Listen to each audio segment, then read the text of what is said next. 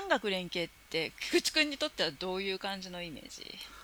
なんかちなみに私は、なんか産学連携っていうまあ、10年ぐらい前に産学連携っていう活動に足を踏み込んだけど、はいはい、なんかあんまりいまだによくこれが産学連携って言えんのかなって思ったり思わなかった。えいまだいまだにそういう世界いまだに思うよ。思うよ。これ私産学連携やってんのかなって思う時あるなんか単に単になんだろう悩みなんか企業から悩み相談受けてるだけで、はいはい、お金になるものもあればならないものももちろんあるしなるほどね。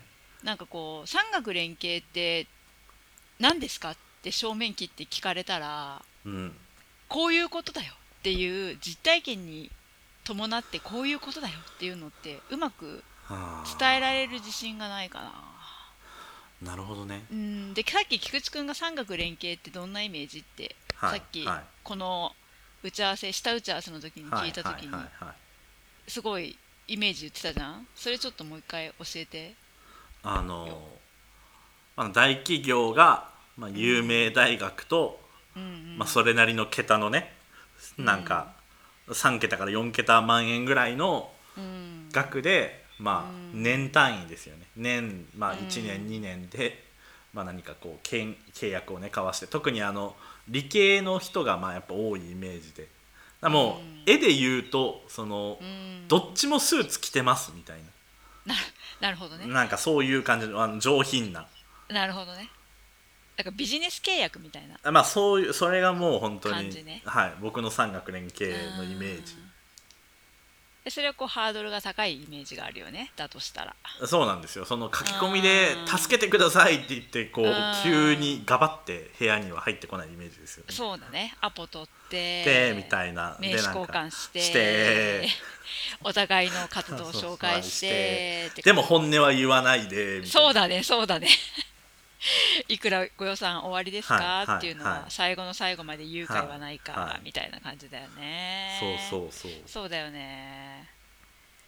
そうなんですよね。なんかでもまああの逆に僕はまあ普段研究者としてそのそれこそ産学連携をよくやっているわけですけどそこで言われてすごい嬉しかったというかなんかこれ産学連携だなと思ったのは、うん。うんなんか産学連携ってさっきも言ったようにこう理系が多いとかなんかその成果物があってなんかそれはデータとかなんかある程度のボリュームがあるものでみたいなイメージがやっぱあるんですけど僕が一番過去に嬉しかったこの産学連携の経験ってまあ、僕がその、まあ、企業の人の前で、まあ、説明をして、これってこうこうこういうことなんですよって言ったら「なるほどね」って言われてえすごい自分たちのその言語化できてないモヤモヤが言語化できてじゃあこれをもとにこういうふうに考えればいいんだみたいな。えこれ全然産学連携じゃんと思って。そそこは別にお金は発生しなかったんですけど、うん、なんかでもこれも立派な産学連携だよなと思って。で僕はうん、企業側からいいうん、あ僕の話ってこういうふうに刺さるんだっていうその自分の研究の社会的価値を、うん、まあ、一応フィードバックされたみたいなところもあるし、なるほどなるほど。そう。なるほどねいいね。そういう話していきたいねここではね。ねなんかこう、ね、そういうこう実はみんなの日常にもしかしたら産学連携が溶け込んでるかもしれなくて、うんうん、さっきみたいなこうスーツとスーツのお話だけじゃない、そうですよ。ものがあるよね。で、はい、我々はやはりそこにちゃんと着目していきたいし、うんうん、そういうことちゃんと拾っていきたいし、うん、そういうこう情報を世の中の皆さんにねお知らせしたいよね。うん、そうです、ね。うん、なのでなだからこうここではこう産学連携で周りのこう産学連携ねさっき言ったこう理系で億単位数千万単位でやってる人たちから見たら、うん、そんなの産学連携じゃないかもなって思えるような、うん、思われるようなことがあるかもしれないけど、はい、まあ、産業界とね大学がねあの何らかのこう同じ場に介して同じ活動なり同じ知見を共有したら、それは多分産学連携って言っていいんだろうし、はい、あのそういう話をここでねあのいろいろ話していきたいよね。いや話していきたいですね。うん、で今菊池君から出た僕が経験した産学連携で嬉しかった話っていうのが今私すごく心にあ本当ですか？今までそんな話菊池くんしてきてくれなかったし。まあなかなか機会がないとね。うん。なんかこう三角連携ではい。嬉しいって思える、研究者が思える話、すごく今グッときた、グッときたよね。うん。ありがとうございえ逆にお伺いしたいのは、うん。まあ、10年キャリアがあるわけじゃないですか、まあキャリアっていうかまあまあなんとなくやってきたはけど、い、その中で、まあそれこそそのなんだろう。まあだから僕たちが目指すのって、まあ、仮に名前つけるとしたらなんかうん。街角レベルの三角連携みたいな街角の三角連携みたいなものもあるよねって僕はすごい思うわけですね。なるほどなるほど。そうそういうようななんかそのスーツの人同士じゃない三角連携の場に、まあ、綿貫さんが携わったとかなんかそういうサポートをしたみたいな経街験って。角三角連携まあか。街角はね街角はちょっと違うけど。ちょっと難しいけど、はい。なんかあの、まあ、さハードルが、うん、その菊池くんがいたここ三角連携自分やってるなって思った経験とかはい。三角連携で嬉しい自分が嬉しいって思えたなって思う経験うん。はなんかあの私あの企業向けにねはい。勉強会というかセミナーを提供してるんですよね。はいはい。で最初その企画そのどのテーマをピックアップしてどの講演をしようかっていうのはうんあのー昔若い頃はできなかったけど最近それがこう自分がこう自分のネットワークとか自分の知見でこうあ講師とかテーマをアレンジできるようになってくるわけですよ、このうん。これぐらいやってると。はい。でその中になんかこうやっぱりこう反応が良かったテーうマっんていうのがまあいくつか当たりですよね。当たり？うん。いやみんな素敵なテーマ選んでるしうん外れはもちろんないんだけどその中でもこう産業界の皆様の心をぐっと引くテーマっていうのがうん。まあ大体1年から1年間ぐらいやってると2回1回か2回ぐらい結構うん。反応がいいっていうのがすごくあって、その時はなんかやっぱ嬉しいよね。自分が引っ張ってきたり、自分がこうアレンジした講師の先生の絵に対する反応がすごく引きが強いっていうのはすごい嬉しいしね。産業界の興味に何だろう直接こううん。提供できたわけだからそれはすごい嬉しいよね。だから菊池君もそうだったんだろうなって今思って。うん。うん、あのーそこにこ僕の分野って、うん。まあ、人人文社会科学って言われるうん。分野の研究者だうから、うん。まあ、どうしてもその机上の空論とかなんかまあ、うん机の前ではこうだけどみたいな感じがすごいあるわけですよね。もちろんその街に出てって人々と会話をしたりもするんですけどなんかでも自分の考えてることって本当かなみたいなこととかも不安になる中で、そういうフィードバックがもらえたっていうところがやっぱ大きかった。それは菊池君がが得るものがあったんだね。その三角連携の場でね。与えあたそう。与えることができたことも大事だったけど、はい。それよりもうん。企業の反応なり、企業から出てきたコメントなり何なりかうん反応うんうん。うんが菊池君に返ってきたってことだよね。そうですね。それは良かったねね。だからあれだよねさっきの最初の質問のさ三角連携のイメージって何ですかってなった時に、なんとなく我々こうアカデミア側にいる立場だと学がこう提供するものだっていうなんか、なんとなくイメージジがあるけど実は違うかもね。いやそうなんかもちろん双方向なんだけど、うん。産からもらうものとか産が抱えてる知見とか、その何かその情報とかって実はこう、はいはい。学にももちろんすごく大きな影響があってなんかなんとなくこう産学連携っていうと企業が困ってることを大学が解決しますよみたいなちょっとこう一方向しかない感じがするけど実は違うよね。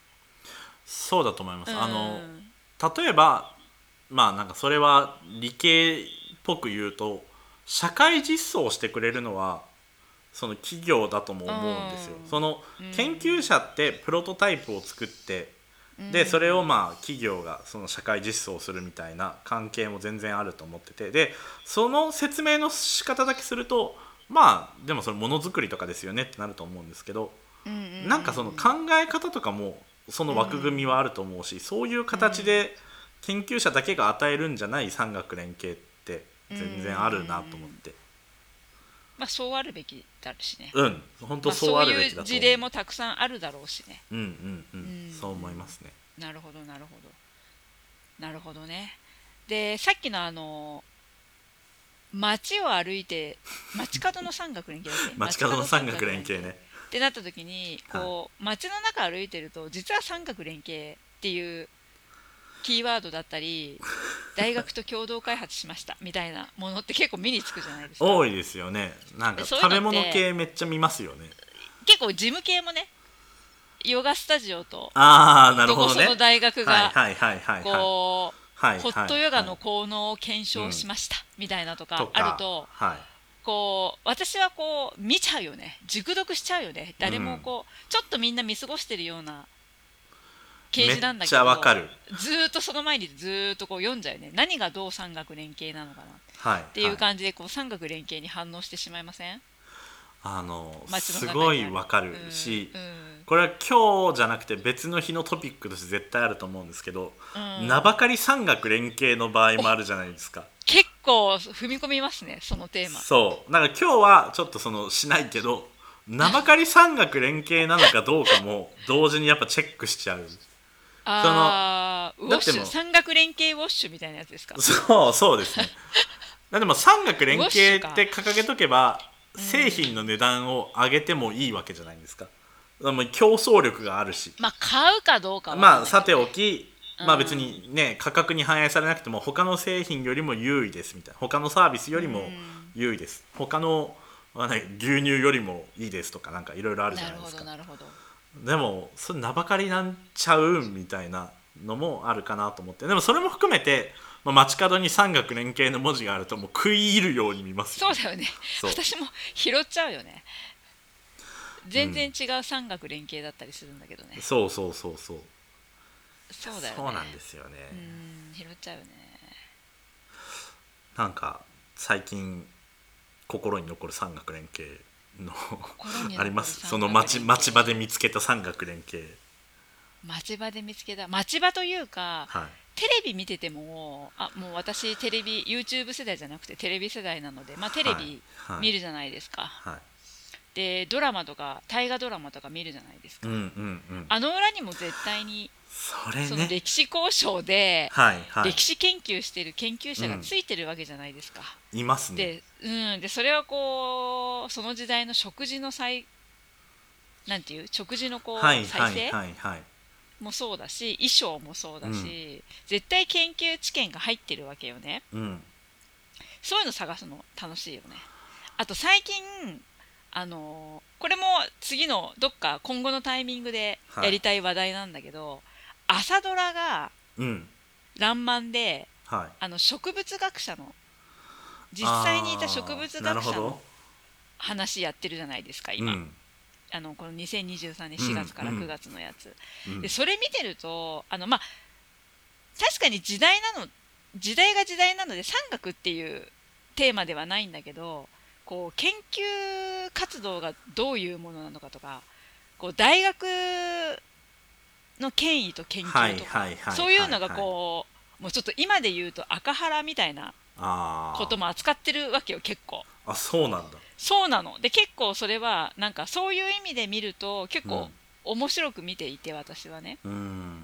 でこれはちょっと次のテーマにしたいので今ここであんまり掘り下げるとうん。次の話題がなくなっちゃうからあれなんだけど、うん。その中でまあその結局研究ってうんその他の研究者との競争の中に置かれてしまうしあのその「らんまん」の舞台が、まあ、東京大学なんだけどうん東京大学はもう世界に越する大学じゃないですか。はいそうするともうか東京大学に所属してる研究者っていうのは相手が世界なわけだよね。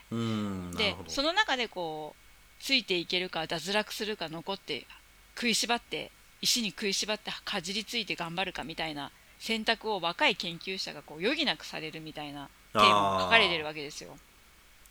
でその中で、あのーまあ、研究活動が孤独ですかとか三角連携が孤独ですかっていうキーワードもあると思うんだけど菊池君前三角連携って孤独だなって思う思うって言ってたじゃないですか。はいはい。それはなんでそう思うのかなっていうところをちょっと教えてほしいななんか。私はちなみに三角連携あんまり孤独って思ったことないかな。どっちかっていうとこあー。うにぎにぎ人がワイガイなんかワイワイガヤガヤいて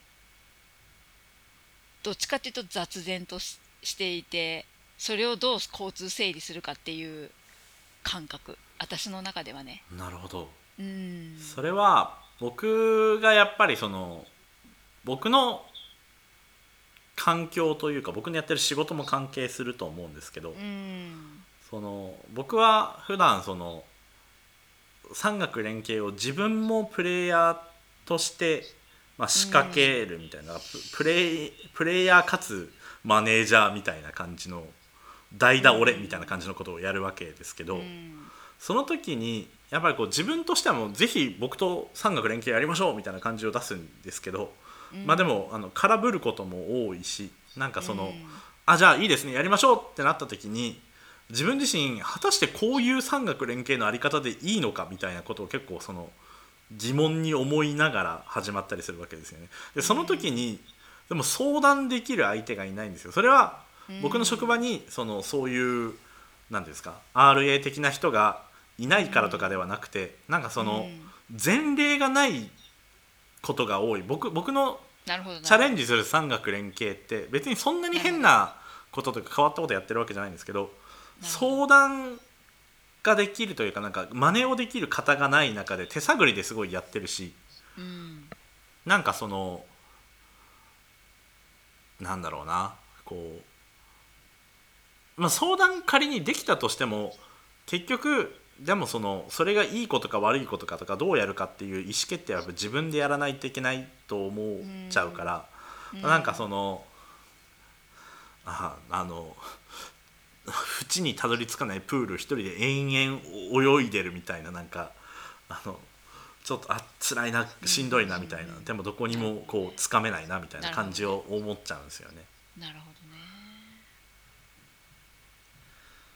なんかでもそれどうなんだろう？えそれそういう感覚は渡辺さんでもないわけでしょ？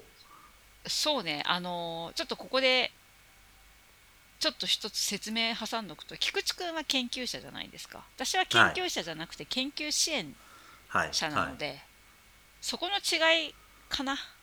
あと思った。だって研究支援ってーうん。研究者がいないとできないからできないじゃないですか。だから一人じゃないんですよ。一人じゃできないから研究支援っていう活動って。なるほど。そう。だけどある研究者の先生が昔私あの言ってたのはうん。研究者って霞を食べて食って生きる生き物だからこうちゃんと世間のお役に立たないといけないんだっていう。まあ今の話はちょっと違う文脈なんだけどはい。あのー霞を食って生きてるっていうこととうん霞を食うのは1000人じゃないですか。はい。だから孤独なんですよ。研究者っていうものがそもそも。なるほどね。だから産学連携って言ってこういろんな人が関わるいろんなステークホルダーが関わる活動であっても、さっき菊池君が言ったように最終的には最後うん。決めるのは研究者だしその意思決定にはもちろん産業界の人の意見も聞くんだろうけど最後きっと自分がね責任持てる取って判断する活動だろうから研究活動がそもそも。だから産学連携もその勢いでやっちゃうと、はい。あの孤独って思っちゃうんだろうね。あうん。だけどさっきも言ったように最初の冒頭に言ったように産学だからさ。ーうん。産業界からもちゃんともらうものあるし、まあまあまあ。学が提供するものもあるからやっぱそこはさもうちょっとこう菊池君がさゆったり構えてさあのねこれどうやって最後どういう風にしましょうかっていう風に聞いてもいいんじゃない？誰かに。誰かなりその相手のうん。相手方に。だけど研究だからいや研そ究の、ううん。ん。ごめんなさいちょっと話を遮る形になったけど、まさにそこだなと思っててそのキーワード研究っていうところと産学連携っていうところは重なってる部分もあるし重なってない部分もあるそうなのと思うんですよ。そうなの。研究ってそうなの。研究って知見に正直知見に正しく誠実にな態度取らなきゃいけないから、うん、必ずしも産業界が欲しい答えが出ない場合もあるじゃない？だしなんかうん。これはやっぱりその渡辺さんはうん。支援をする側でしょ、で研究者側じゃないですか僕。うん。逆に研究者側は多分霞を食って孤独みたいな話はないと思ってて。だって僕たちうんピアレビューの世界で生きてるから自分の研究の例えばこの結論を出ましたってなった時にいろんなほ目に触れるわけですよ。他の研究者が、いやそれは正しくないんじゃないかとかこの観点が抜けてるんじゃないかみたいな,、僕たちあのね有名に有名な言葉に巨人の肩の上に立つっていうありますけど一人で研究してるつもりはなくてどんだけ研究の行為自体はソロでもそのそっか。みんなで答えを出していこうみたいな間違っててもアップデートしていこうよみたいなのがあるわけです。なるほど。そう。でも産学連携って僕たちあの論文を書くトレーニングは受けるけど企業と一緒になんだろう答えというか企業と一緒に何かを一緒に走ってゴールテープを切る訓練を受けてないからうんうん。一応企業と一緒にね伴走をしてくれるじゃないですか。二人三脚であの URA の人とかいたらもう3人 3, 三人4脚に、ねなるわけですよ。でも果たして本当にここの先にゴールテープありますかみたいなところが分かんなくてなんかこうサバンナの中を孤独にそうそう走ってる感覚みたいな、まあでもそれがあるかうん、ら楽しいんだと思うけどね。あそれもね分かる。うん。めっちゃ分かる。その苦しさが実は楽しさだったりうんうん、うん、するんだけどね、うん。確かに。だし、まあでも、うん、そのその苦しさが本当にうまくゴールできた時に社会に大きな価値を還元できることでもあるじゃないですか。その前例がないしうんみたいな。そうだねそうだね。そうだね。そうだね。うんそうやってね大学がね社会の役に立つように大学のとか大学の研究が社会の役に立つように活動できていけたらいいね、本当にね。いや本当そうですよ。っていうねことをね話していけたらいいんじゃないでしょう。ラボ808 presents のポッドキャスト番組 Beyond the 産学連携エピソード0いかがでしたか？綿貫直子です。研究支援が専門です。菊池英樹です。社会学が専門です。産学連携をより身近にするための活動ラボ808がお送りするこの番組。皆様日々の産学連携お疲れ様でおす疲れ様です。毎回およそ15分私綿貫直子と菊池くんが産学連携よもやま話を展開し研究や大学それを取り巻く社会環境などについて思うことを語らいながらそして時には皆様からのご意見を拝聴しつつ産学連携の Beyond を目指していくそんな雑談トークプログラムです。よろしくお願いします。 Beyond the 産学連携では皆様からのメッセージお待ちしています。送り先はラボ808のメールアドレス info at labo-808.com です。808は数字でお願いします。Beyond The 産学連携は毎月2回から3回の配信を目指しています。また次回 Beyond The 産学連携でお会いしましょう。ここまでのお相手は？菊池英樹と綿貫直子でした。ありがとうございました